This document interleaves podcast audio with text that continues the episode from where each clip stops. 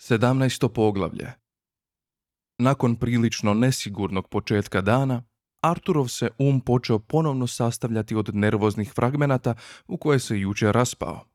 Pronašao je stroj Nutrimatik, koji ga je opremio plastičnom čašom punom tekućine, gotovo potpuno, ali ipak ne sasvim, različite od čaja. Način funkcioniranja toga stroja bio je vrlo zanimljiv. Kad bi se pritisnula tipka na kojoj je pisalo piće, stroj bi proveo trenutnu i vrlo podrobnu analizu osjetilnih kvržica svojeg korisnika, spektroskopsku analizu njegova metabolizma, a onda bi poslao sičušne eksperimentalne signale živčanim putem do centara za osjet u korisnikovu mozgu, da vidi što bi moglo biti dobro prihvaćeno. No, nitko nije znao zašto stroj to radi, jer bi neizbježno isporučio čašu punu tekućine, za malo potpuno, ali ipak ne sasvim, različite od čaja. Nutrimatik je dizajnirala i proizvodila Sirijska kibernetička korporacija, čiji odjel za žalbe danas prekriva sve glavne kopnene mase na prva tri planeta u sustavu zvijezde Sirius Tau. Artur je popio tekućinu i otkrio da je od nje živnuo. Opet je bacio pogled prema ekranima i promatrao još nekoliko stotina kilometara neplodna sivila kako klizi pokraj njih – Odjednom mu je palo na pamet da baš može postaviti pitanje koje ga je mučilo. Je li sigurno? Upita, Magrafeja je mrtva već 5 milijuna godina. reče Zeiphod. Naravno da je sigurno. Dosad su se čak i duhovi već smirili i zasnovali obitelji. U tom se trenutku na mostu začuo čudan i neobjašnjiv zvuk. Zvuk sličan udaljenim fanfarama, šupalj, tanak, nestvaran zvuk. Za njim je slijedio glas koji je bio jednako tako šupalj, tanak i nestvaran. Glas je rekao, Pozdravljamo vas. netko im se obraćao s mrtvog planeta. Kompjutore, Poviće Zeiphod. Zdravo svima. što je to fotonamu? O samo nekakva vrpca stara pet milijuna godina koja se sad vrti za nas. Što? Snimka? Šut, Reče Ford. ima još.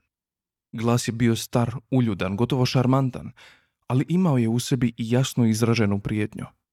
Ovo je snimljena objava. Rekao je, Budući da smo trenutačno, bojim se svi vani. Komercijalni savjet Magrate zahvaljuje vam na vašem poštovanom posjetu. Glas drevne Magrate. poviće Zeiphod, Ok, ok. reče Ford. Ali nažalost, Nastavio je glas, cijeli je planet trenutačno zatvoren i ne radi. Hvala vam. Ako biste izvoljeli ostaviti ime i adresu planeta na kojem vas možemo naći, budite tako ljubazni pa ih recite kad začujete signal. uslijedilo je kratko zujanje. Zatim tišina, Žele nas se riješiti. reče Trilija nervozno. Što da radimo? To je samo snimka. Doda Zeiphod, Idemo dalje, jasno kompjutore. Jasno, reče kompjutor i ubrza brod. Čekali su. Otprilike nakon sekunde, opet su se začule fanfare, a onda i glas. Uvjeravamo vas, čim se opet vratimo na posao, pojavit će se obavijesti u svim modnim časopisima i vikend dodacima, a naši će klijenti ponovno moći birati najbolje od najboljeg u suvremenoj geografiji. Prijetnja u glasu postala je oštrija. Za to vrijeme zahvaljujemo svojim klijentima na ljubaznom zanimanju i molimo ih da odu s mjesta. Artur je pogledavao u nervozna lica svojih suputnika. Pa onda mi smo valjda trebali otići, zar ne? Predložio je. Šš, Reče Zeiphod. nema se zbog čega brinuti. Pa zašto su onda svi tako napeti? Samo im je napeto. Poviće Zeiphod.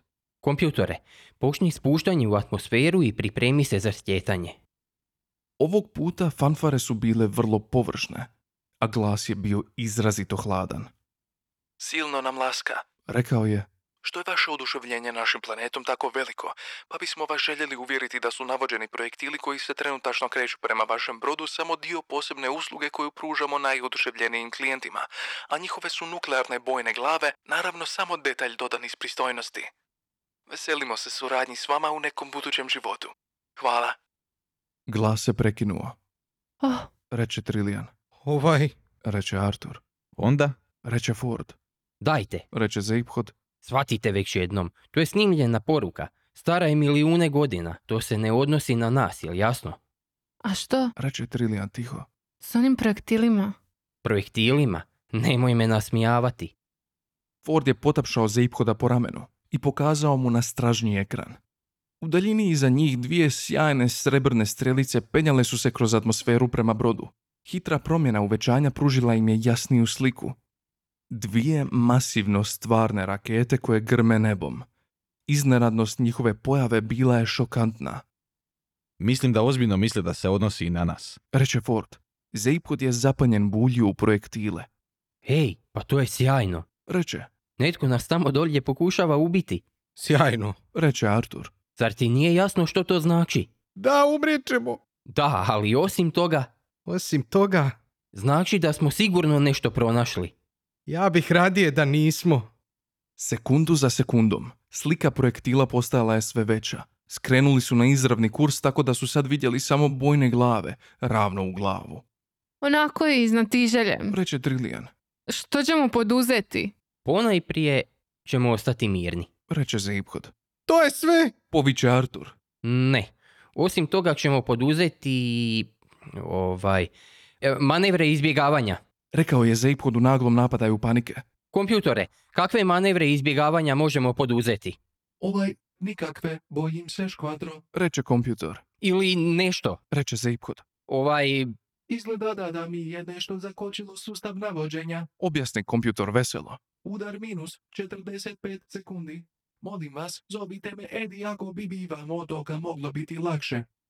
Zeiphod je pokušao potrčati u nekoliko podjednako odlučnih smjerova odjednom. dobro, Reče, ovaj, e, moramo preuzeti ručnu kontrolu nad brodom. Znaš li upravljati njime? upita Ford uljudno. Ne, a ti? Ne. Trillian, a ti? Ne. Fino. Reče Zeiphod s olakšanjem. Zajedno ćemo.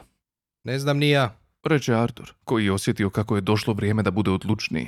To sam pretpostavio. Reče Zeiphod. Ok, kompjutore, hoću s mjesta puno ručno upravljanje. Eto ti, Reče kompjutor. Nekoliko velikih ploča kliznula je u stranu, a iz njih su iskočile hrpe upravljačkih konzola zasipajući posadu komadićima stiropora i loptama izgužvanog celofana. Ti upravljači još nikad nisu bili korišteni. Zeiphod se divlje zabuljio u njih. Ok, Forde, Rekao je. pun stražni pogon i onda 10 stupnjeva udesno. I, i- ili tako nekako. sretno škvadro. Cvrkutao je kompjutor. Udar minus 30 sekundi. Ford je skočio za kontrole. Samo ih je nekoliko u prvi čas mogao shvatiti i njih je povukao. Brod se protresao i zavrištao, dok su ga njegovi upravljački raketni ispusi pokušavali pogurnuti u svim smjerovima istodobno. Pustio ih je polovicu, a brod se okrenuo u uskom luku i krenuo natrag odakle je i došao, ravno prema projektilima koji su stizali. Zračni jastuci iskočili su iz zidova u hipu, a svi su pali po njima. Nekoliko sekundi sile inercije držale su ih pritisnutima i bez daha, Nitko se nije mogao kretati. Zeiphod se batrgao i gurao u manijakalnom očaju i konačno uspio divljački udariti jednu polugicu koja je bila dio upravljačkog sustava. Poluga se odlomila. Brod je oštro skrenuo i sunuo prema gore. Posada je u natraške popadala po kabini. Fordov primjerak vodiča kroz galaksiju za autostopere udario je u još jedan dio upravljačke konzole, što je kao posljedicu imalo samo to da je vodič počeo svakome tko ga je htio slušati govoriti o najboljim načinima krijumčarenja antarijskih papižnih žlijezda Santaresa. Antarijska je papižna žlijezda nataknuta na čačkalicu odurna, ali vrlo tražena delikatesa za koktele i bogati idioti koji žele impresionirati druge bogate idiote često ih vrlo skupo plaćaju. A brod je odjednom pao s nebesa kao kamen. Naravno, negdje u ovom trenutku jedan je član posade zadobio modricu na nadlaktici. Ovo valja naglasiti jer, kao što je već otkriveno, osim te pobjeće bez drugih ozljeda, a smrtonosni nuklearni projektili neće pogoditi brod. Sigurnost posade potpuno je osigurana, Udar minus 20 sekundi škvadro. reče kompjutor. Onda opet uključi proklete motore. Zareži zipkod, O, jasna stvar škvadro. reče kompjutor.